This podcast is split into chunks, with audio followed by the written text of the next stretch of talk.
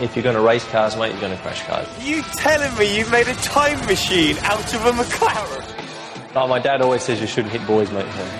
Oh, well, we're not friends. Well, racing, is life. Anything that happens before or after, just waiting. You're listening to The Grid Girls with Sasky and Sarah. Sasky, where the hell are you right now? Well, I'm in Barcelona.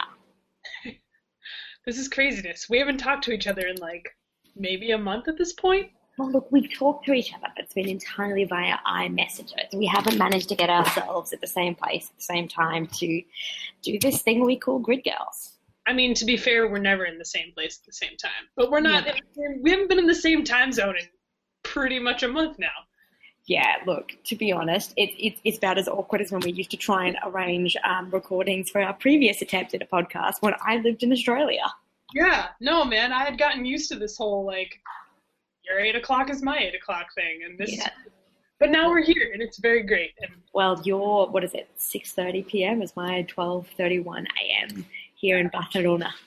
Barcelona, home of testing. Did you know there's only going to be eight days of testing for all of next season?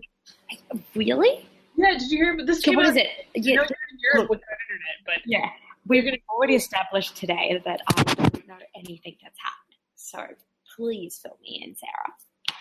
Absolutely. So they came out with this thing today. They're not going to have any in-season testing next year. It's just going to be four days in Barcelona, and then four more days in Barcelona, and that's it Wow, that's before the season starts. now now. I know we've had in-season testing this year. Hell yeah, we did. Did we get in-season testing last year? Yeah, it was at Silverstone. Okay, because I was kind of like, I feel like in-season testing is something that's only come back in the last couple of years. And when I say I feel like, it's because I have no idea, but I don't remember it from previous years. Right. I mean, they don't really usually make a very big deal out of it. Like there wasn't a whole lot of media there or anything. Um, Yeah, because you know, when you could have a week off, why would you spend it in Austria? Listen, Austria was amazing. Okay. Austria. Every time I watch the the Austrian Grand Prix, all I remember is like, wow, how beautiful is this racetrack? It was freaking gorgeous, Sasky. I can't. Let's Like just is pretty, but Austria is just No. Monaco. Monaco is is shiny. Monaco is shiny. it's glitzy. Yeah. Austria is straight up beautiful. Like we're talking.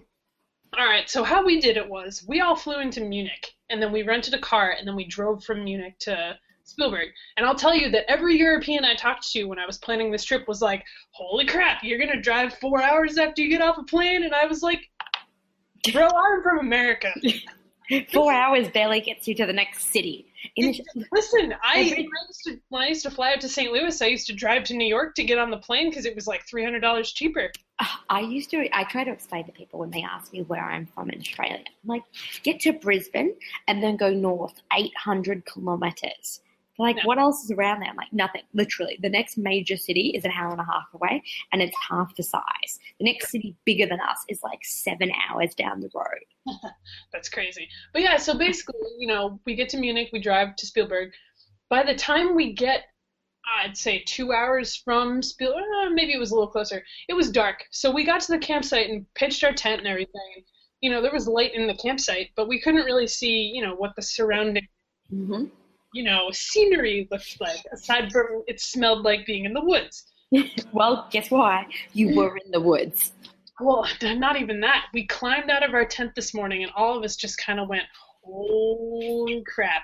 Because you look out over your campsite and there are just mountains, just as far as you can see. It was it was breathtaking, honestly. Um, and actually, what you can't really tell on TV um, is that the entire track is on like a 45 degree incline. Mm-hmm. So, for those of us who watched most of the um, most of the sessions from the very back straight, you know, you know how flat the track kind of looks like Fudgie the whale. Yep. Well, the whale's tail, the flat part, that straight between um, corners two and three, was where we were watching from. It was like right where Kimi and Alonso crashed. to get up there, either took this little choo-choo train that took like 15 minutes and did not feel like it was going to make it because the incline was so steep, or you walk up the other way, which took like 45 minutes and just kind of winds you up all these hills. It was crazy. It was crazy, and I loved it. I, I you know, that's my third was my third track that I've been to, and I just I could not. I didn't want to leave. I never wanted to leave. It was amazing. I just remember looking at it and being like, "This is beautiful." To be honest, I, I, I I'm trying to remember if I even saw the race. I'm sure I did, but I can't. Like, life has been so busy lately. I couldn't tell you where I was, or what happened, or any of those things. That was right after the Blackhawks won, like two days later. Okay, so I was home. I- you know what? I was home and I got up out of bed to watch it. I made myself get up, go downstairs and watch it because I knew that if I stayed at home, you know what? I'm trying to remember if I even did that or I may have been at someone else's house. Regardless, regardless, I, I saw, you know what? I was at work, I think, and I watched the, the, the, I was somewhere and I watched Kimi and Alonso crash and I was just like, oh my god, the cars are on top of each other. Yes, that was slightly horrifying. Oh god, but the, the, telling you- you know what? It was horrifying, but in front of my face. But with how the broadcast of it happened, you didn't actually see it until they had stopped. Yeah. So you didn't kind of get as much horror because they stopped. And then like two seconds later, they're showing them like trying to get out of the cars, and you're like, oh well, they're fine. See, that's the thing. We couldn't see that. Yeah, Like- yeah, yeah. So we were like, oh no. No, in on television, it was nowhere near as horrifying as it was in person. The other thing is that all the commentary at the track at that point was in German. So and, and, and you all don't speak German. this is a problem when you go to other countries and you have to listen to half the commentary in not English. Yep, um, yep. Look, I, I don't understand that from a car racing sense. That but that being said, my my dear friend in Toronto speaks Spanish, and she made me watch the Fernando Alonso last Ferrari race documentary in Spanish, and had to translate the whole thing because I was like, I have no idea what's happening. I was like, I don't know what he's talking about. The thing is, I get it. It happened in Canada too. They did the whole thing in English and French. Like, obviously, you're going to have to do it in the language of the place you're in. Yeah, And English is the the language of motorsport. So, yeah, I get it. Uh, It's nice that they did it in both, honestly. Um, so that was cool. I mean, let's see other stuff about Austria. I could just, I could literally go on about Austria for forever. I loved it. look, it would have been good if we'd managed to make a podcast between Austria. I know, and I know. This one's just going to be kind of long. I'm, Look, I'm sorry, guys. Austria. Well, it better not be too long because it's twelve thirty in the morning, and I need to sleep at some point. Right, right. Um, All right, let's let's Look. do. I see that you met. I, I, I saw that you met Alex Rossi. Man, let me let me just talk about that for a little bit. So what happened was, if you follow me on Twitter, you see that I made this big stupid banner. It was excellent. It was an excellent banner. on my wall right now. It's I'm looking at it. It just makes me so happy. Um, so while I was making it, I tweeted a picture of just the bottom, and it's like an interstate highway sign with Rossi's name on it. And he, like someone had tweeted it at him. It wasn't me. Like someone else did this, and suddenly like it blew up. And I was like, you guys, that's not even. That's like the bottom of it. That's not even the whole banner. You didn't even see the best bits of it, guys. Sure. Like, oh man. So I painted the whole thing and then tweeted it again, and the team picked it up. And I was like, that's cool, that's cool. And Rossi was like, I, we should get together in Austria. Like, I want to see this. And I, and I freaked out. So, You were like, yeah, I can do that. That's sweet. yeah, we get to the track, and I, like, had all these problems with my SIM card. Um, but what ended up happening was on the, it was Friday. It was Friday, because that was when, that's when GP2 qualifying was. hmm So we got we got the banner out. We're like sitting on the hillside, just kind of you know doing whatever, drinking beer, watching stuff go. Um, we got the banner out. and We just like used it as a blanket because it was really cold out. And I tweeted a picture of that, and I tagged him and his team, and they sent me a DM, and they were like, "Yo, send us a text tomorrow morning, and you can come like." We want to see this banner. And I was like, oh my god, all right, okay. So You're like, I, I am, you're like, I don't have enough American gear on to be prepared I for was this. oh, but that's the thing. I did. I had all of my gear for Silverstone because the Fourth of July was while we were in Silverstone.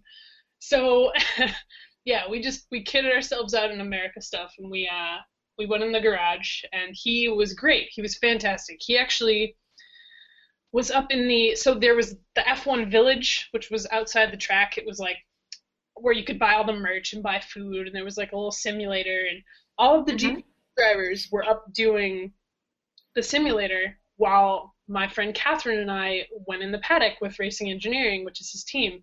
He was up doing the gaming thing, and my friend Liz was up there too. And she ran into him at some point and was like, "Hey, I'm one of the Americans," and he was like, "Aren't you supposed to be in the paddock right now?" And she was like, "Yeah, you guys only had two passes, and there are three of us." So he actually took her with him in the van back to the paddock. So she's sitting between him and Richie Stanaway, like just cruising through the track. She's just like, hey, hi. Yeah, to, to hear her tell this story, it's literally the funniest thing ever. But so Catherine and I had just kind of been cruising around the paddock. We saw Mitch Evans, we saw Stoffel Vandoorne, just everyone kind of working and doing stuff, and it was really neat to kind of get up close and see, you know, the little details of how everyone in the garage was working together and how all the tires were carted around, and it was neat. So eventually, we kind of meander our way back over to to Rossi's garage, and he comes strolling around the corner. Still, still bearing the banner. Oh yeah, I had it in my backpack. Um, he comes strolling around the corner with Elizabeth, and I'm just like, how how the hell did you manage this? um, Well, I've got skills. so America, basically, and yes, that was it. And um, he took us all in the garage, and his PR person was like, "Alex, explain your car to everyone." And he was like, "Well, you guys probably know more about this than I do." And we were like, "Oh my god, I just you're the greatest." Um, and he like, I You don't know. put- I, I'm sorry, I'm just imagining your eyes now, and they're not even hearts; they're just shiny eagles. It's like it's like anime shiny eyes. Like that's basically what my whole life was. It was amazing. Um, yeah, he stood and talked to us for like 20 minutes about you know his car and how his qualifying had gone and uh, why.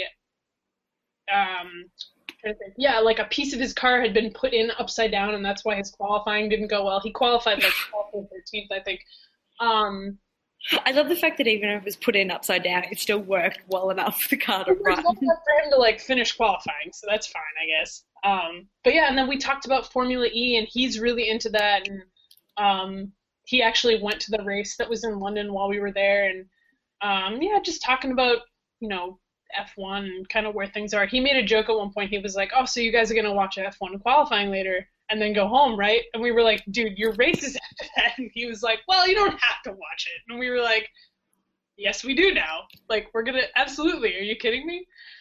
Um, and he did really well in that race too. He actually fought his way up to. Um, he was in third, and then one of his tires had a slow leak, so he was down. He ended the race in fifth, which was or sixth, which was okay, considering. Um, but yeah, so we hung out in his garage, and he signed the banner. And at one point, he like took parts of his car off so that he could lay the banner flat, so that he could sign it, and so we could. That's amazing. Well, you sound like you had you sound like you had a great time in in Austria, and I'm very very jealous. Yeah. Oh man. And um, you know, that aside, GP2 was really fun to watch. Like Look, I, I have I have a massive amount of love for GP3 and GP2 because I do love a good spec series, right? And mm-hmm. we've talked about this before. And and I have no intention of Formula I have no desire for Formula One to be a spec series. I mean I'd love if the cars were a little bit closer together from a competitiveness scale.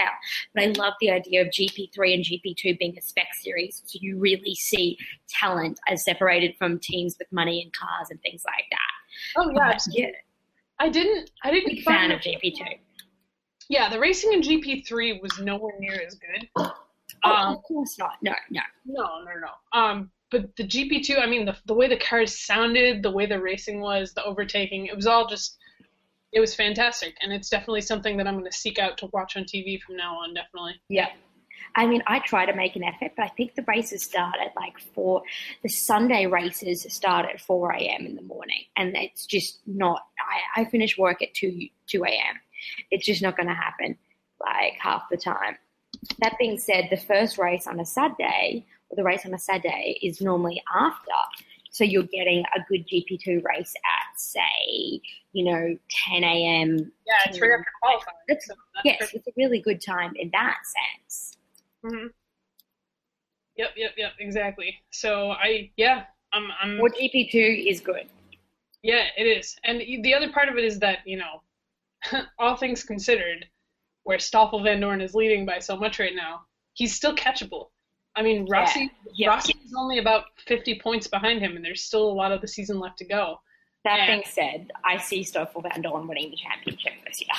Me too, but I'm still gonna cheer for America until there's absolutely no chance Look, American wins. I would be, I, I understand completely. I mean, if there was an Australian, I'd be cheering for him, but all I've got is Mitch Evans, so I'll take it. Aren't you guys supposed to not like New Zealand too? My mother's a New Zealander. Oh, that's right. That's right. I forgot about So I have a New Zealander mother, so I actually quite like New Zealand. If there was a Scot in the championships, I'd be cheering for him as well. There is one. Loves in, in GP2? Yeah. Who's Scottish in GP2? I'm looking this up right now. Oh god, I feel terrible right now because I was like, I had Susie Wolff, and that was about it. Scottish Oh. driver. Let's look. I'm gonna feel really bad now that I've like completely ignored some driver. Like that's the thing is, you also have to kind of go through because they give them all a British flag, and you're a bit like, oh, okay, are you actually from Britain or, you know, where are you from? Yeah, maybe maybe I lied. I swear to God, someone would. No, someone's Welsh. That's what it is. I'm sorry. Is- Who's Welsh? Alex is Jordan King Welsh? No. Because Alex Lynn is from Essex. Jordan King um, is from. Jordan King is from. I'm attempting to find his page right now, and it just says he's British, and I'm like, that doesn't help me. Jo- Nick Yelloly is from Stafford, so he's English. Jordan King is from from Harbury, Leamington. So basically, no, they're all British. yeah. What the hell? Maybe. I wonder if it was GP3 then. potentially well well there's two New Zealand drivers in in GP2. You've got Stanaway who graduated from GP3 and and, and Mitch Evans. Um, but everyone else is none of none of them are Welsh or Scottish. That's disappointing. Yeah, you're like, oh, so I don't know. I an know- Australian. Look, there's an Australian in GP3. Mm-hmm. Mitch Gilbert is Australian. Um, there's I think there's another Australian in Formula um, Formula 3.5. But look, I can just be honest. My GP3 girl, my GP3 driver is Salmon Gomez. Like of course. start finishes, it's her. Like Yeah. No, that's end fair. story. I was, you know, honestly, yeah, keep going. I was like vaguely cheering for Jordan King because, I mean, Manor Marussia reserve, yeah, kind of. yeah, his didn't his dad like bail the team out, something like that? Well, He his dad's yeah, his dad's involved with Manor, and he's now the Manor driver, Manor reserve driver. Which I was kind of like, you know what? If you save the team, yeah, fair enough. Your kid can be the reserve driver. Yeah, I mean, he's like the reserve reserve driver though, because uh, Fabio Fabio Leimer is testing for them this week at Hungary. Look, to be honest, I place little, I place little seriousness in who tests there it is. cars. Who t- no, no, no, in who tests cars being anywhere near getting actual seats. Oh, because I look at some of the I look at some of this guys. There's an Australian kid that tested a car who's never even raced in GP3 or, or Formula Renault 3.5. Like he came out of nowhere. He tested the car and then he went back to Australia. Like it literally made no sense whatsoever. And I was like, okay, then fair enough, we'll go with that. Yeah, yeah, that's fair. Um, also, I was obviously cheering for Simeon Gomez, but all two of the three guys driving for Carlin in GP3, um, Jann Mardenborough.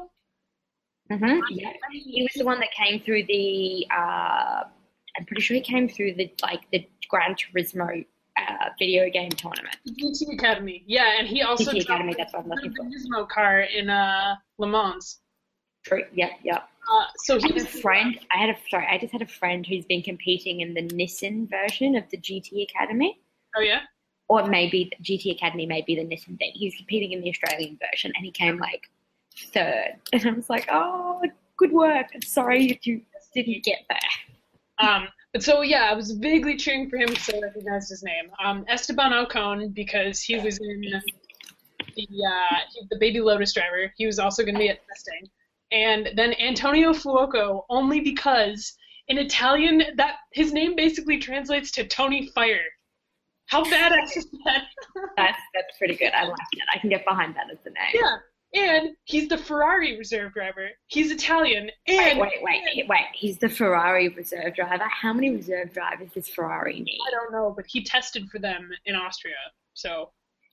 I feel like at this point in time, everyone has tested for Ferrari. Right, exactly. However, the most important part of this is that on Saturday in Austria, we're like kind of picking our way back to our campsite after the GP3 race. And this like mass of Italian fans with this massive tifo just came out of nowhere and started singing. I love a good tifo. Oh no, it was literally the biggest thing I've ever seen. Like there was no need for this. I have pictures of it. It's it's crazy.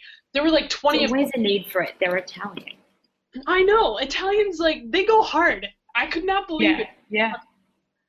The But, only um, people I think that do better tifos than the Italians are like the Germans or maybe the Serbians.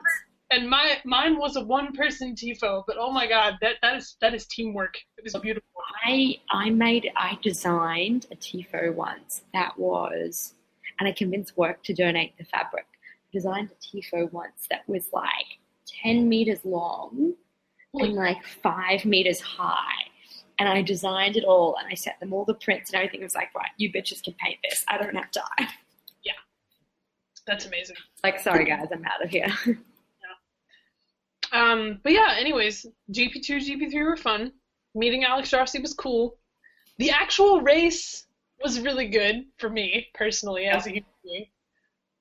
Um, most of it was me clinging to my friends and crying after Nico overtook Lewis at the first corner.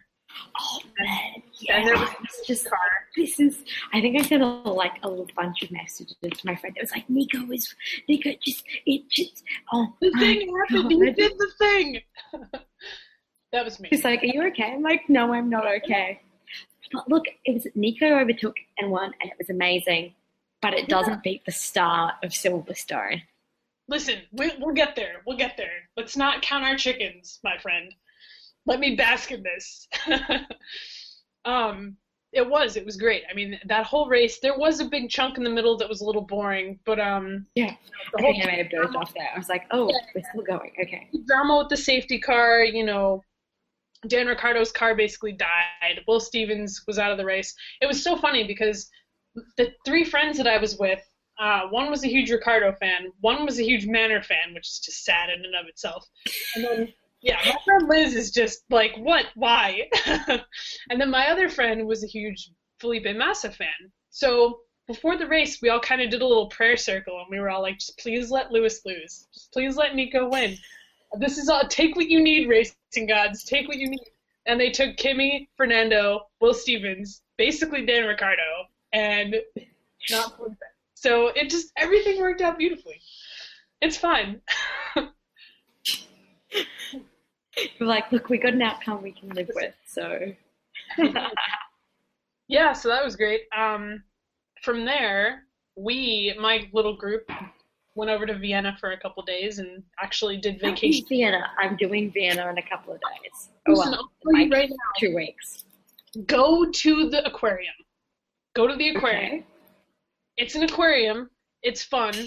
Okay, I Um, get that it was an aquarium when you described it as an aquarium. But listen, it's it's it's one of the better aquariums I've been to just for the aquarium aspect of it. I feel like you've been to a few aquariums. Right. I went to the Seattle one. The one here in Boston's pretty good. Um, I've been to yeah some other ones. Anyways, so We have one in Toronto that I haven't been to. yeah, the highlight of this one though is that there is a roof deck. It is on the eleventh floor. You can see all of Vienna, literally all of. Nice. It's incredible, and the price to get up there is only the price of admission to the aquarium. So Nice, nice. Okay, well, I will definitely totally worth Definitely it. take that one into consideration. Like Um, what else? dinner in about three weeks' time. You got to eat Sacher Torte while you're there. That's very important. What? Sacher Torte. It's just like what it is.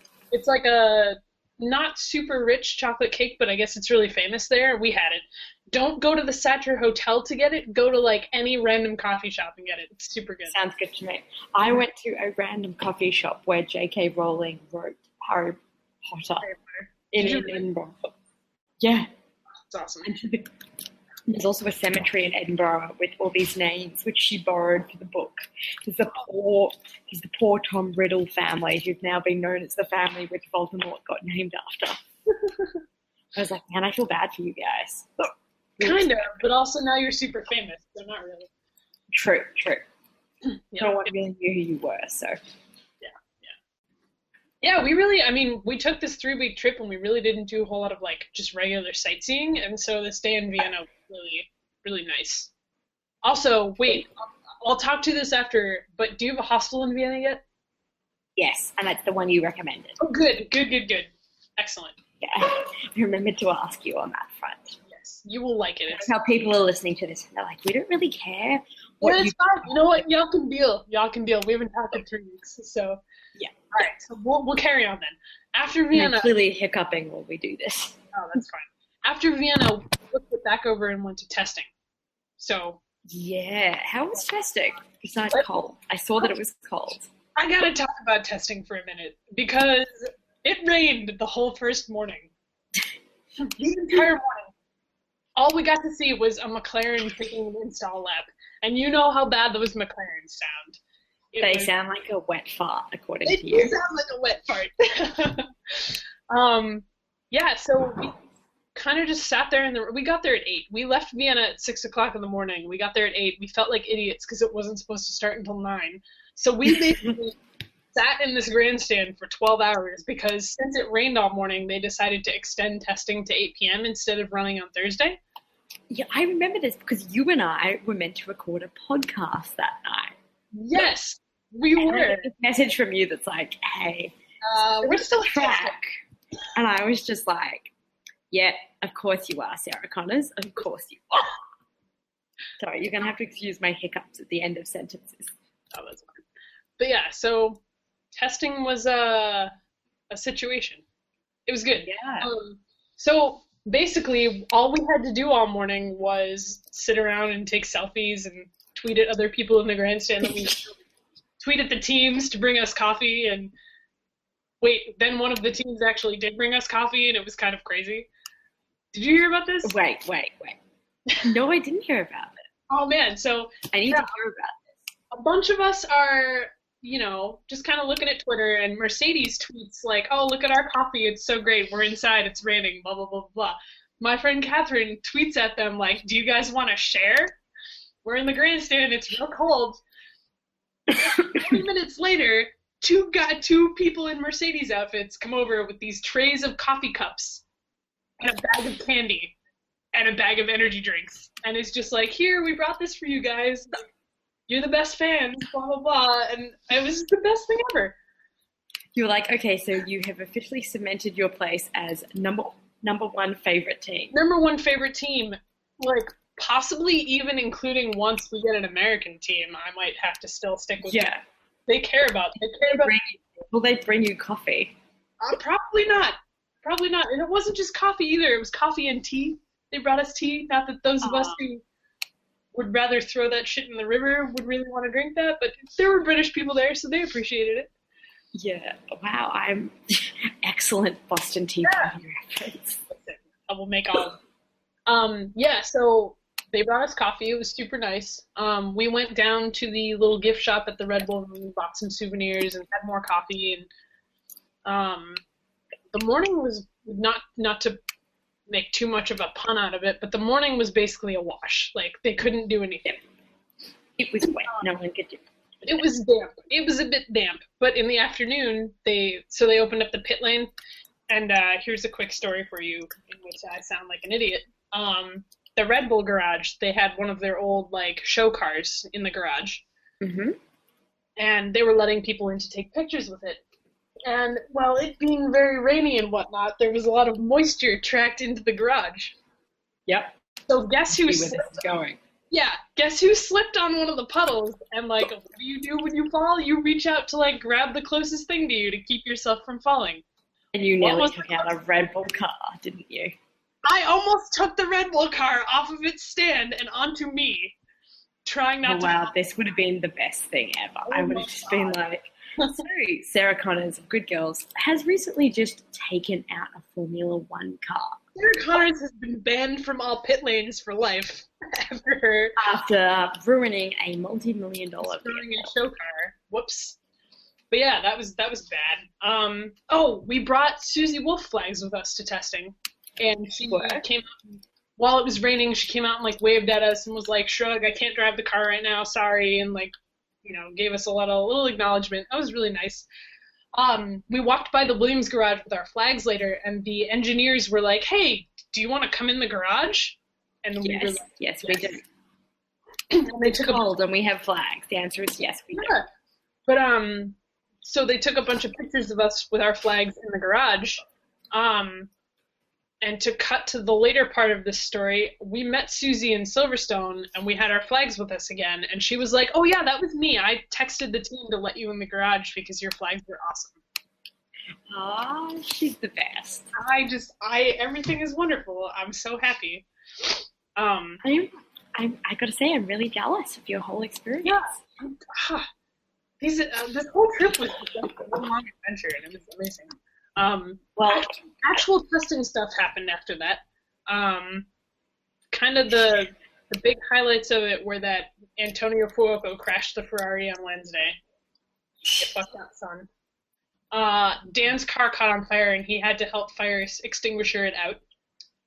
that seems to be a Red Bull trait because I'm pretty sure I've seen a video of Seb doing the exact same thing with the car. He's like, "Give me the fire extinguisher." And you're like, you know, we have guys that do this, right? You know. Um, and Jolyon Palmer crashed the Lotus, and that ended testing. It happened at like 4:30 on a Wednesday. On the Wednesday, and uh, yeah, that and that was it. And then we had to leave Austria, and we were all real sad about it. But the following weekend was Formula E, so our our trip just kind of kept on rolling. We drove Yeah. around Austria for a day and flew to London and went and did a million uh, Formula E things. We went to the fan forum, met all the current E people. Shout out to the current E people because they're all fucking great. Um, who else did we meet? We met a lot of people, a lot of a lot of cool Twitter people. And then the Formula E was fantastic. Like I was really jealous because I was in. I got to London like three days after, four days after Silverstone, or actually, no, it was probably a week because I went to Scotland before that, and I was like, "You got to meet all these amazing people," and I didn't get to meet any of them. I mean, next time, next time we'll coordinate. Yeah, yeah, we'll coordinate a bit better. We'll, we'll be in the same place at the same time. Yeah, exactly. Work Alright, tends so- to get in the way a little bit. Yeah, I mean, same. I got really lucky in that I actually worked out of our London office for a couple days to kind of make up for all the time I took off go to all these races. So At work was like, "Oh, we think we can we can make you do this," and you're like, "Yeah, okay, that's a compromise." it was pretty.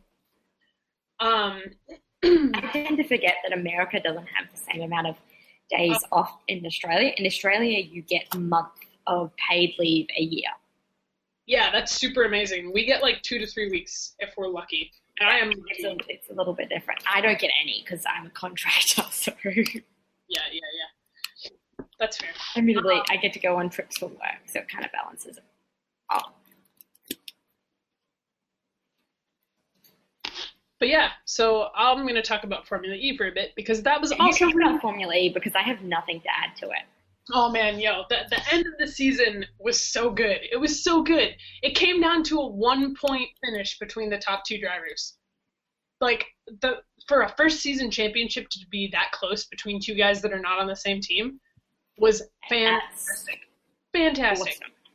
So before we got to London, we found out that um, my bro Scott Speed was not driving for Andretti. I was You were pretty devo until Oh, you so realized. the worst, the worst. I'm like sitting underneath my Scott Speed flag right now, just like crying into it. Um, However, we did find out that he was being replaced by Simona de Silvestro. So it's kind of it, it's like It's a okay. I was like- sweet kind of thing. Yeah, I didn't know. Like, I was just like, I'm angry, but I'm really happy, but I'm sad, but I'm thrilled. Like, what feelings? All the emotions. I'm not sure which emotion I'm meant to feel right now. in a glass case of emotion right now. Just a glass case of emotion. So, it, but it worked out fine. It was it was fun. Um, we went into the weekend kind of a little a little tentative because we didn't know how accessible Battersea was going to be. Battersea Park is where it happened, where where the uh, where the race was. Um, just because you know my friend Elizabeth and I had been to Elizabeth that I keep referring to writes for our site. She's written a whole Yeah. bunch of articles on Great You can Girls. find her at, at I'm gonna stop Elizabeth underscore. Worth. Yeah, she's Elizabeth underscore Worth. Her stuff is great. Read all of her articles on our site. She's written a great piece this week that we encourage you to please go and read. It's worth your time. Yes. So, anyways, she and I had done Long Beach, and we had had a great time. The teams were super accessible. When we were there, you could pay fifty dollars and you could get a paddock pass for you know the whole day. And uh, we had done that, and so we had basically gotten to meet staff members and PR people and a couple of the drivers from most of the teams. Um, and yeah, so we were worried going into Battersea since we'd had to pay almost that much for tickets, whether or not it would be as accessible as Long Beach. Because. Long Beach had been free entry, hadn't it? Long Beach was free entry. Yeah, we didn't have to spend any money, but we chose to to get the paddock passes. Um, and also because you know motorsports in the UK, everyone wants to go. Everyone wants a Yeah. piece of it, so no one gets access. So we, you know, we went into this with very low expectations, and all of them were met, and it blew it all out of the water. The first race was I look. I didn't see much of the the, the, the Battersea weekend, but from what I saw on Twitter, everyone was stoked with how it had gone down. hmm It was a little disorganized to start, but I thought it was really good that they had both days to do everything. Um, You know, with Long Beach, it was really only the one day. They had the shakedown on Friday and then the race on Saturday. At Battersea, they had obviously a race on Saturday and then another race on Sunday. So they had kind of one day to perfect everything and then Sunday to just like, go all out and just rock it. And that's that's exactly how it went. When we went to the gates on Saturday, none of the ticket takers had functioning like ticket scanning devices. They didn't work. So we didn't end up getting into the into the park until after free practice one had started. Um, and so there were like missing sections of gate still, like the, the cars were going around the track and there were like pieces of the park missing. Um, it was a little sketchy. Um, but that was fine. Uh, the Andretti cars for the weekend weren't their usual colors. They were orange. They looked like creamsicles. It was kind of great. I like their orange. I do too, and I, I, I think they're gonna have them next year too, and I'm pretty okay with it.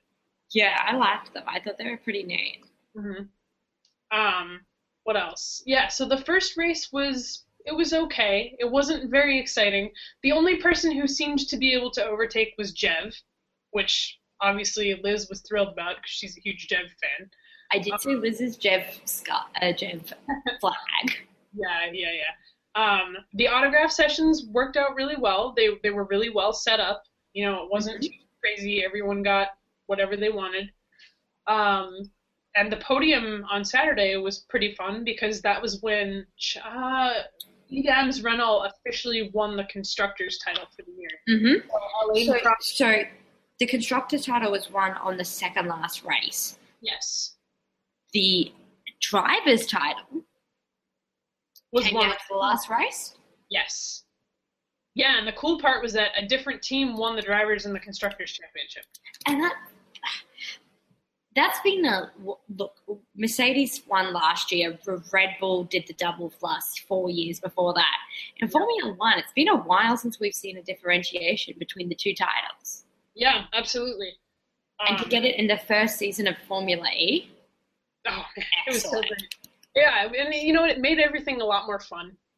Um, you know, to see Alain Prost going up there because you know he's uh, one of the head honchos of e.dams Renault. Um, he went up there and got the trophy and did like a little dance. It was the it was it was great. Uh, the podium that day was Buemi in first, uh, D'Ambrosio in second, and then Jean-Éric Vergne in third. So that was fun. Um, so yeah, that that was a good day. And then the Sunday, I the Sunday was fantastic. Um, you know, all of the everyone, all the drivers knew the layout of the circuit at this point. Um, it rained for so how, how they do qualifying in Formula E is different too.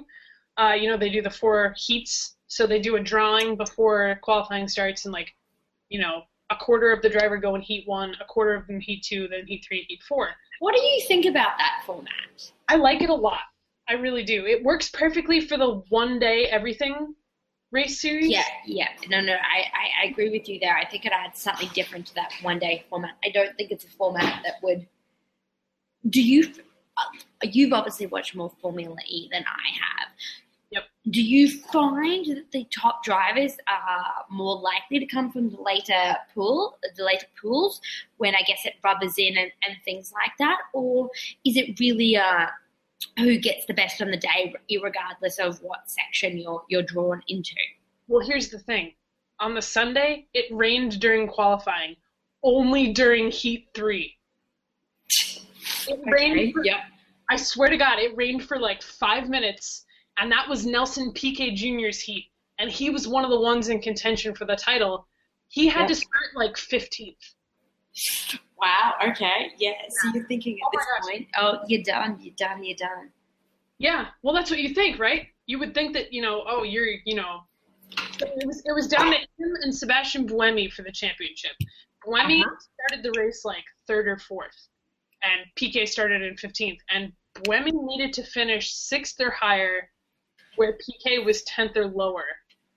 And there was like this whole big, obviously, it was this whole big complicated thing of like who finished where and like how high did one guy have to finish for to win the thing and whatever. Um, the fact that it rained for just session three made everything so dramatic. Everyone was freaking out. It don't work. Like, can he overtake? This circuit is impossible for overtaking. Like, what is even happening? And then the actual race started, and PK did it. He got himself up to like eighth or seventh. I don't remember which. Stéphane Sarrazin won the race and got disqualified because he used more than the allotted amount of energy. And that's happened in nearly every race. Someone's Yeah, come yeah. that front. But there were, I mean, there were crashes. There were people, you know, running out of energy. People like screwing up, leaving the pit lane. Everything happened in this race. There was, and you know what? I think that the fact that it was the second day of a two-day, you know, we've been driving around this track so much for the last two days. We're like overly familiar with it. People were comfortable with certain areas to overtake and certain areas to, you know, not. And and for the most part, it worked out. The battling between oh, I want to say it was Buemi and yeah, it was Buemi and Bruno Senna. So Bruno mm-hmm. Senna kept Buemi behind him for like the last ten laps, and if Buemi had passed him, he would have won the championship. That's intense. It was it was incredible. That's it's so it's so Lewis Hamilton steals Felipe Massa's title. Yeah, exactly. Rock can't stay on a track. And the best part of it was afterwards, you know, again with the access in Formula E, all of the fans, if they wanted to, not a whole lot of them stuck around because again, it was a lot of families and a lot of kids, um, which uh, you know I could go on and on and on forever about Formula E and how great it is for for the future of motorsport. But for for shortness' sake, I'll just say that we We were just like, it's great. We'll we went to the media center after, so we got to see Bruno talking to the media, and Nelson Piquet actually gave over and came over and gave him the biggest hug and was like, you know, I owe you like 15 beers now because you kept Buemi behind you and I won the championship. Piquet won it. He won it by a point. It was amazing. That's how look. That's how championships should be. I mean, you and I have you and I have both gone back in our re-education of past events and watched the end of what is it, two thousand and is it two thousand and nine or two thousand and ten?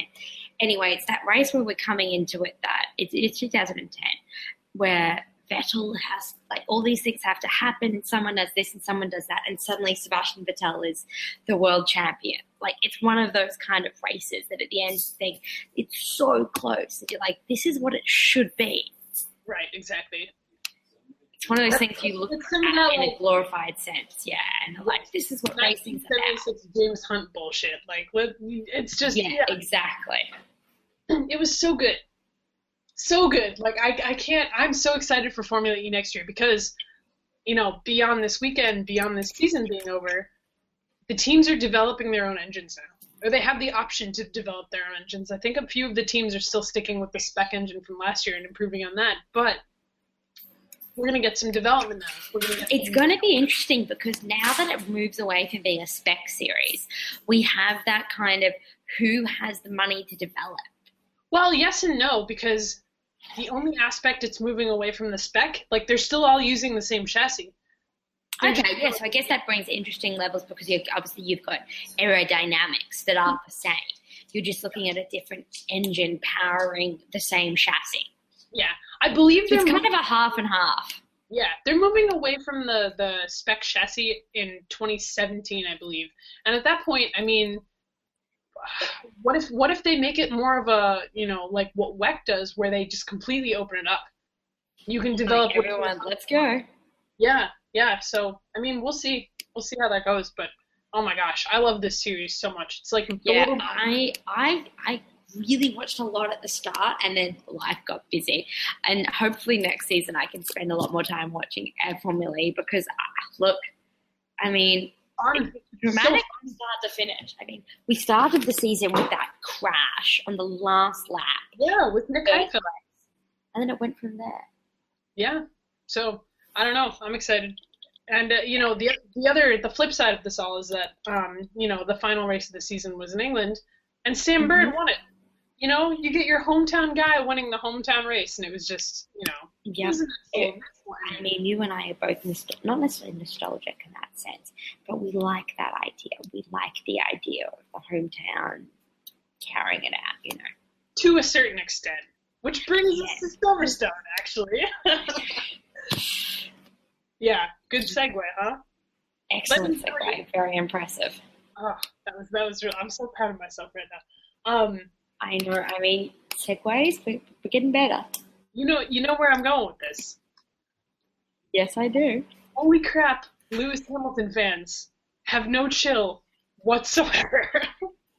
and there were Very, so very many. little chill. Did you know that there were, I believe, 250,000 people on race day at Silverstone? How is there even space for 250,000 people in Silverstone? You know, ah, I asked myself that before the race, and then I got to the race and I was like, oh, oh, Yep, they're all here. here we are now. Um, Silverstone was interesting. It was, it was, you know, coming in from Austria, Canada, the U.S., where none of those races have a hometown driver at this point. hmm Yeah. the crowd is kind of mixed up at every race. Like in Canada, there's a very strong Ferrari fan base, which is Yeah. understandable. Um, in Austin, it's a very mixed bag. In Austria, Mm-hmm. there's a lot of Red Bull, but you know it's it's pretty mixed too. You know, due to Vettel being at Ferrari now, and you know the German influence from Mercedes, and no, in the in the UK, it's it's either Jensen, Lewis, or you know a small amount of support for Will Stevens, which was really cute. Um, but mostly Lewis, like mostly straight up Lewis Hamilton. Like everyone is Team LH everywhere, all over the place, forever, and that's fine. It's just very overwhelming when you're used to a lot more of a like kumbaya kind of atmosphere. Uh, the Lewis fans are like are like soccer fans in every aspect of everything. A little bit insane. Yeah, a little, a little, a little bit, a little, a little bit, a little dose. Um, Just a tiny bit. a wee bit. They were a lot. They were a lot to deal with. A lot of them are very nice. Hmm A lot of them are insane. yes. Anyways, it's fine. I had a good time. We obviously did our whole Fourth of July thing, and I had so many British people yelling at me, "Happy Independence Day!" I was kind of like, you, you know that we're doing We, this. became, we claimed independence from you, right? Right. You realize I'm sure they did. We we actually found a couple of Americans. We found some guys who were decked out like we were. We found some old people from North Carolina. It was it was nice. Like it was very easy to you know approach us and be like, yeah, America, we're from America too, and it was fun. We had a good time. Sounds excellent. Yes. And then the actual race was just, oh my god. You watched this one, right? Silverstone I watched, and it was really great to actually get to watch a race at the time that I was meant to watch it. So it was I, I was in Dublin. Um, so I watched it at obviously 1 p.m. In, in in Dublin, and we hadn't even left the house that day. We were going to a hurling match that afternoon, being the, one of the great sports of Ireland, and it was so good to get to watch a race at the time it was meant to be watched. It'd been a while since um, because I'd missed Canada for. I was in Florida, I think, when Canada was on, so I missed it because of that, or some- or something like that. So it was really good to get to see that, but it was also kind of hilarious in the sense that um, um, I'd made all my friends who were holidaying with me watch it as well. Nice.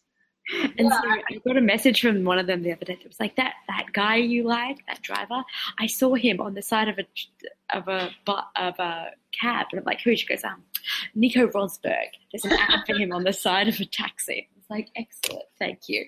Okay, good work." It's the most beautiful taxi in all the land.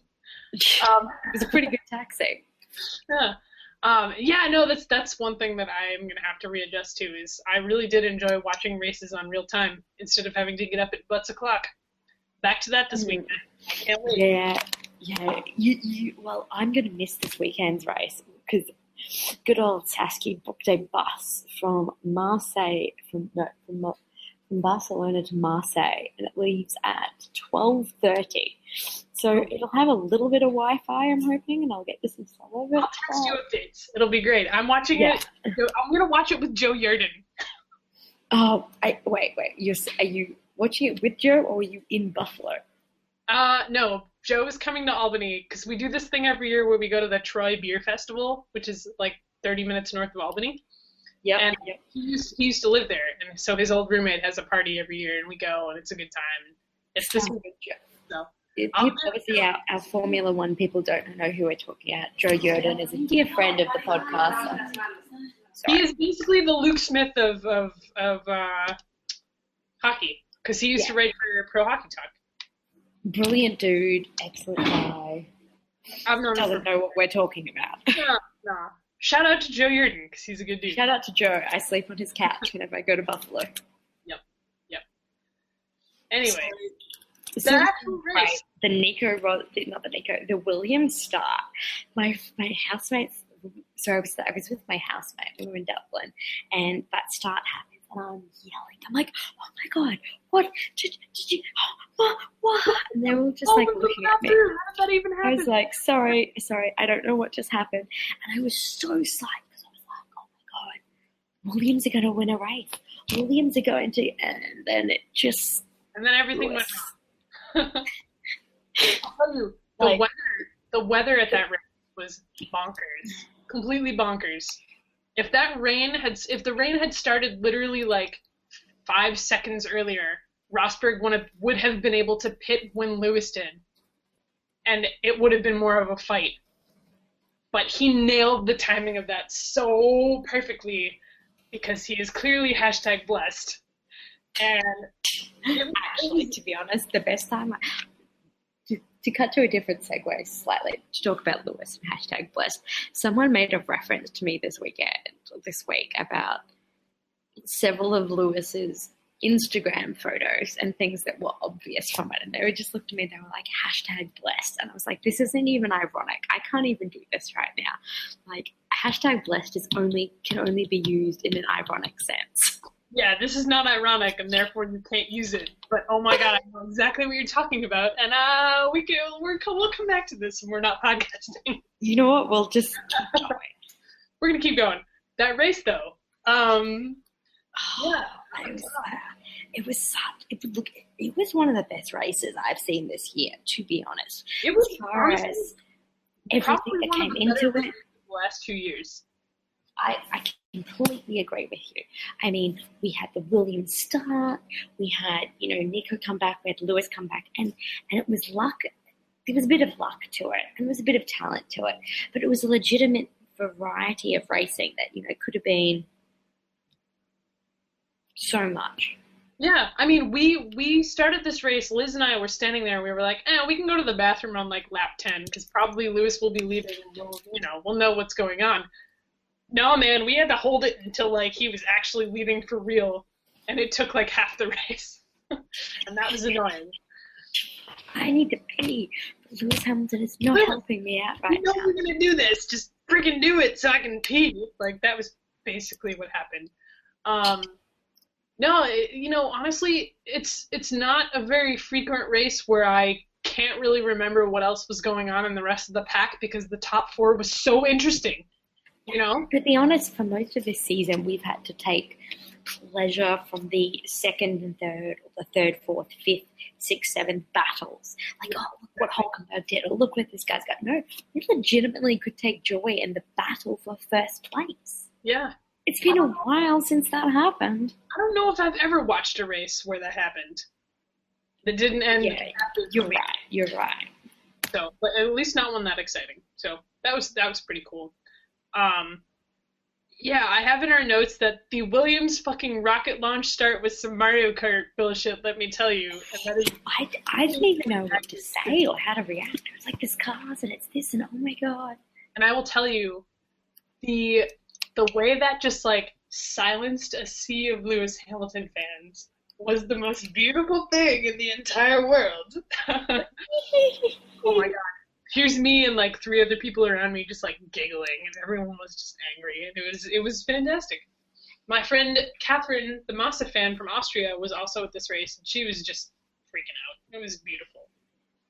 So Silverstone was good. We got the result we thought we were gonna get because you know obviously Vettel came out of nowhere and took third.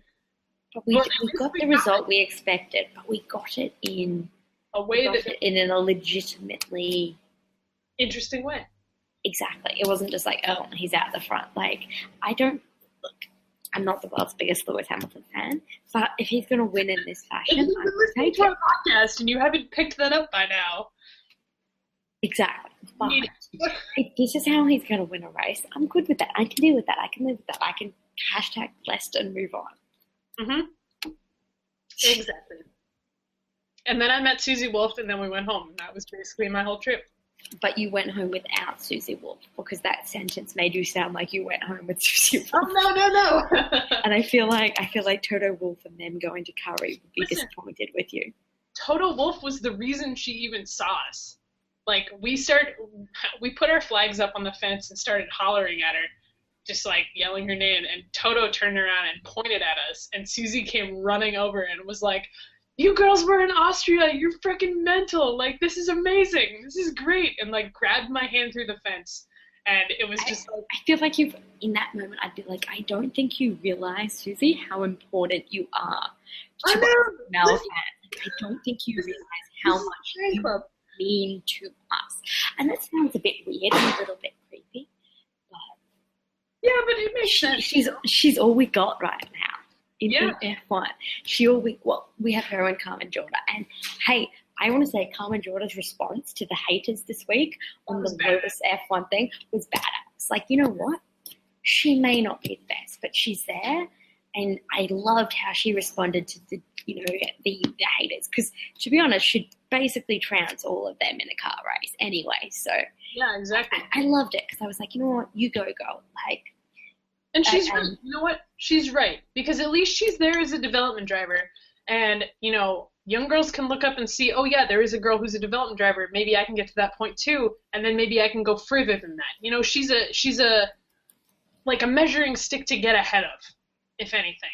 And that's cool. What isn't cool, and I said this to someone online the other day, is the fact that the FIA clearly sees her as the pretty face in the garage to point at, and they put the camera on her during broadcasts, you know, for no yeah, reason. yeah, yeah, like you can have her once in a race because most teams reserve driver gets shown once in a race. They do. But for her, You generally see it, but she's like, they're like, it's like. That being said, if I have a choice between them showing me Carmen Jorda and them showing me drivers' girlfriends, show me Carmen Jorda. Yeah. Show Yeah, me Carmen Jorda every time because when Carmen Jorda pops up, it says Carmen Jorda Lotus Development Driver. That's true. That When is very girlfriends pop up, it's just like random girl in a garage. Like it doesn't tell you yeah, yeah, yeah. And we know who they are because obviously we, we follow the sport. But I would rather give me Carmen Jorda and give me Susie Wolff like any day. Show me them every race, five times a race. I will take that. Yeah, exactly, exactly. Yeah. So we've got it's it's Friday at 1.30 a.m. here in Europe. Hungary is we've got uh, practice sessions today, quality on Saturday, race on Sunday. We've got our last race before the, the, the summer break, and looking forward to it. But I guess the big thing, one of the other things that we've been talking about lately in, in, in Formula One is where the hell everyone is going to be driving next year. Right, right. And I think before we get into that, um, Mm-hmm. we should uh, the obvious elephant in the room, is the whole Jules. elephant in the room, Jules Bianchi. Um, There isn't much for us that we can say in this sense. I think I think we can we can say that it's obviously Jules passed away last week. The the funeral was was this week in uh, was on Tuesday in in in Nice. It's it's an event that the repercussions or the reverberations has been felt through not just the Formula One community, but every every aspect of motorsports community. Everyone feels this astutely. Every fan, every supporter of the sport, everyone who's in it in some way, because it could be it could be anyone. And, and unfortunately, I mean, we, we we lost Jules, someone who many have said, you know, could be a could have been a potential world champion for Ferrari, and and, even beyond whatever talent, was just one of the most genuinely nice and happiest and most beloved members of of the motor the Formula One community. yeah, yeah, it's true. They they did a um, I know they did a moment of silence for him at IndyCar, and a lot of the IndyCar drivers were friends with him as well. We saw we saw Max Chilton win his first Indy Lights Yeah. race this weekend. That was Just so great. you know, a day day and a bit after he'd lost teammate and, and assuredly one of his best friends in Jules Bianchi. Uh, I when I saw that result, I was like, you know, that's not just him. No. I mean, if you believe in those things, it's not just him in the car in that sense. I know when he came out afterwards and he did his press conference, he was like, "Yeah, you know, I definitely put to put to use some of the stuff that Jules taught me." And yeah, it was it was just really really moving. I'm I'm so glad he got that result that day. Like that was that was Yeah. I mean, yeah, it was it was an amazing result, and I mean, there's very few people that, that didn't feel emotionally affected by that fact yeah. that, that he had, had had that result, and it was it was it was a great result. I mean, it's we're a light-hearted podcast 99% of the time. So it is, well, it is we it's were- kind we of were- a it's a turnaround for us. We we we were actually meant to record on saturday and i i got to my friend's house and connected to the wi-fi and and and saw the messages from a couple of my friends to find out that that jules had passed over overnight or it had been announced overnight and you and I, I mean, we didn't even speak about it. It just it just became something that we weren't doing. We weren't recording that day. We couldn't we couldn't be us. We couldn't do what we do with with that so fresh in in our minds or anyone's minds. Yeah, exactly. So here we are now. It's been, you know, enough time's passed, I think, and you know they'll they'll do their moment of silence on on Sunday, and hopefully moving forward, you know, they can rectify some of the, you know, the virtual safety car being brought into. Yeah. Yeah, I mean, I think this will make improvements. We, you know, as you just said, the, the virtual safety car. But there's also there's also a certain aspect of this that was just a horribly freak accident. Right. that was uh, the the unfortunate combination of the worst place and the worst time in, in so many facets. Um, we have seen the virtual safety car. That's going to make a great difference. Um, I believe things like the policies and, and how they use um, in cranes and, and those kind of things, to remove cars, also are reviewed and looked at. Yep, yep. And, and hopefully this is not something we see again. I mean, you and I both have become motorsports fan in an era where this was never a thing we, we, we thought about.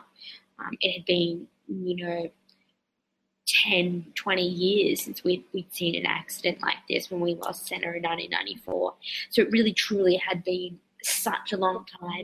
Yeah, yeah. Anyone who anyone who had discovered the motorsports as a kid who was in their mid twenties, even to some aspects in the thirties, this wasn't something that we understood as part of the sport. It was a bit of a wake up call, I think, for everyone in this. And I mean, unfortunately, we saw we saw the outcome that, that we did, and, and we saw the, the beautiful send off that was given on, on Tuesday. It's going to be a, it's going to be a rough weekend this weekend in Hungary because obviously Jules will be recognised, and you'll have drivers driving with this in their mindset, like we, saw after Japan and, so forth. But yeah, I don't know. That's there's really not much else we can say about that. That hasn't. there isn't. But it's obviously something that we'd be doing a disservice if we if we didn't mention it, at least. Yeah, yeah. That said, yeah, let's let's talk about next season's drivers. Yeah, it's. I feel like the thing next season comes back to the point of does Hulkenberg end up at Williams or does Hulkenberg end up at Ferrari? And it all pins on where Valtteri Bottas goes. If Valtteri Bottas goes somewhere, which pins on whether Kimi Raikkonen goes somewhere. It, it's like a domino effect here. It if like- Raikkonen moves, Bottas moves, Hulkenberg moves. Yeah, yeah. And everyone stays exactly like where they are. Before before last season started, right? When no one knew whether Alonso was going to leave Ferrari or not leave Ferrari, and whether Vettel was going to leave Red Bull or not leave Red Bull, and there was like all these stupid dominoes that had to happen, and that's why McLaren couldn't figure their shit out. And oh my gosh, I just I don't want that to Yeah. happen.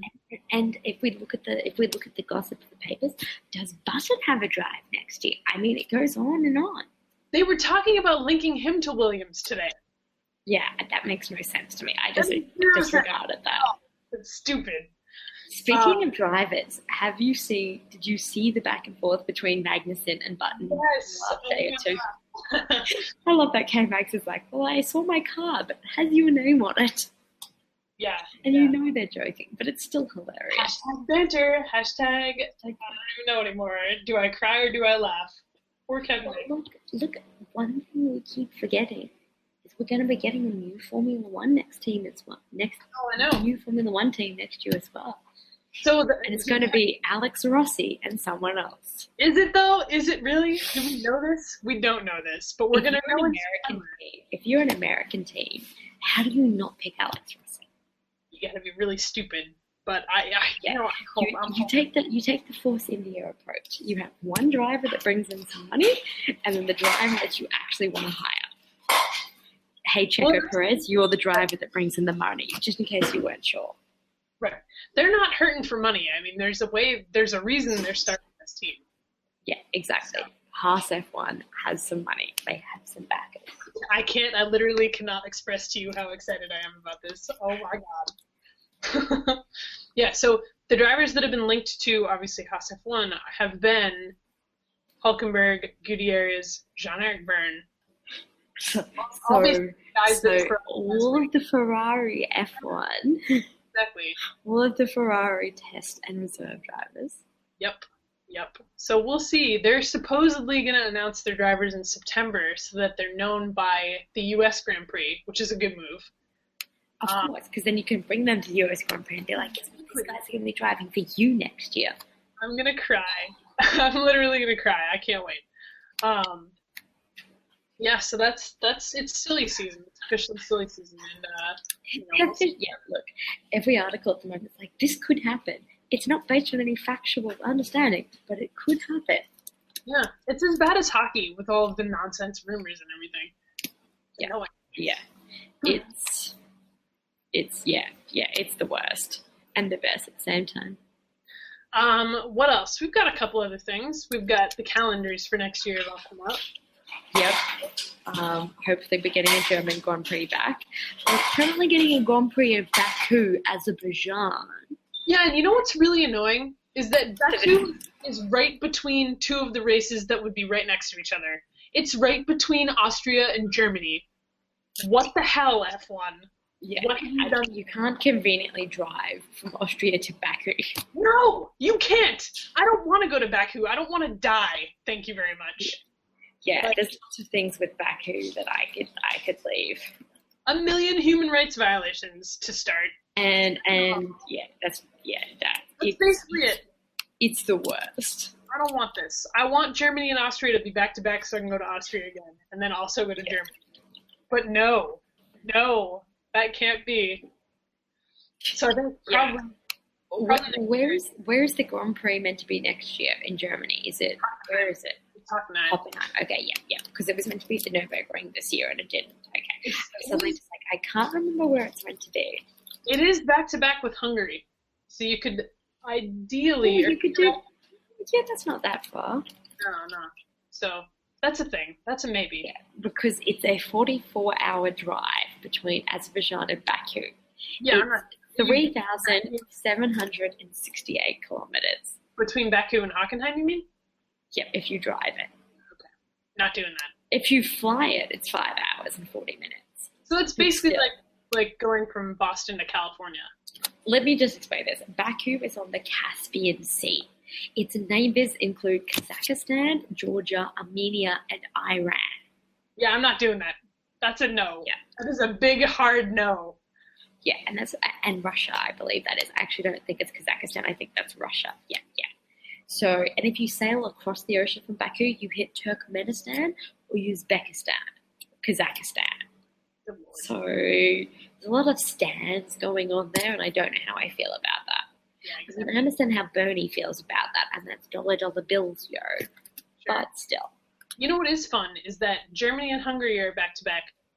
Spa and Monza are back to back as well. So that could be a fun trip. The only problem with that is that the weekend of Monza next year is also the weekend of IndyCar Boston, which I am not missing. I refuse to miss that. So I completely understand that. There's no missing the Boston. Hopefully next year I'll get to the Toronto IndyCar, but potentially we'll be somewhere in the world covering ice hockey again. Yeah, who knows? But Who um, knows? It's yeah. far ahead. it is. Well, Anyway. yeah. what else do we have to cover? Because we've been going for a good hour and a bit now. We have. Good job, us. It's nearly 2 a.m. In, in, in, in Barcelona. You should go to bed. Where are you going next? I'm in Barcelona for another two days, and then I'm going Marseille, Milan, Zagreb, Budapest, um, Vienna, Prague, Amsterdam, Copenhagen, back to Toronto. That is a hell of a trip. I I got two months. I got two months. I don't have anything quite that interesting planned for the next like month or so. However, basically a month from right now, I will be in Pennsylvania at the whatever the hell Pocono IndyCar race Mm-hmm. I'm doing with Liz. It's gonna be hilarious. I can't wait. It's gonna be amazing. A little Um, bit jelly. To be honest, I've actually, I've never been to a, any kind of motorsports race in person. oh, we're gonna fix that next year. Yeah, Absolutely. no, no, no, no. We got, we've got, we've got Austin coming up. We'll fix that. Dude, that's true. Oh my god. Um, And, have to and uh, yes, Um, anyways, no, the, the one thing I wanted to talk about for IndyCar really quick is holy crap, it is so affordable. I can't, I can't even. Um, so we looked into like buying tickets and stuff, and I'm gonna end up doing that probably next week. But for three of us to camp, have grandstand tickets, and get two day paddock passes is gonna cost us each. Guess. So this is? This is no, listen, this is three days of camping, so three days of like lodging, a paddock pass, and our two day grandstand. Okay. 120 bucks? I don't know. I've never bought tickets to a race before, okay? you euros? Did you say euros? No, no, I said 120 bucks. Oh, 90. It is $90 for a, yeah, again, a paddock pass, a two day grandstand, and it, it's a two day paddock pass, and camping. Okay, that's impressive. That What is how much it costs this? to park your car at the US Grand Prix. When It's is, and the US Grand Prix is affordable. It is. I don't drive there, but you know. No, no, but when is when is when when is this race?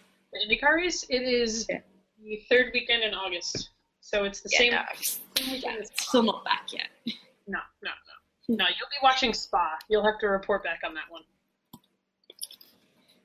True. I was considering going to Spa and I realized I was going to be camping in a paddock on my own and decided I might just leave it for this time. That's fair.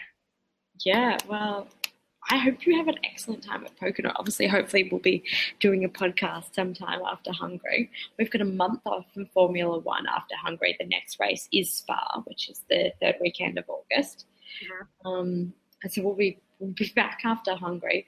Hopefully, fingers crossed. We've got enough, we've got a month there to get it. We've got a month to figure our shit out, and only one of us is in Europe. So Yeah, true, true. Yeah, and hopefully, I can. Yeah, hopefully, I can get my shit together this time. yeah, yeah. So that's us. That's for an exceptionally long episode of The Good Girls. Um, thank you for thank you for putting up with our absence, and also hopefully thank you for putting up with the bizarre nature that was this podcast, um, Also, as well as the background noises provided by the vending machine and my youth hostel. also, I want to say um, quick shout out to Zach from Super License, who I got to hang out with in London. I'm very jealous you got to hang out with Zach. Um, I was definitely not organised enough to see Zach. I did see some other Formula One people that we knew, but I was only in town for a certain amount of time and none of it was F1 based. So next time we get back, we'll catch up with Zach. Sure. Um, But yeah, that's about it. so for, Thanks, I guess, for another episode of The Good Girls, I'm Saskia Stewart. You are. Derek Connors. And we will see you kind of about We'll sometime after the next race. Bye.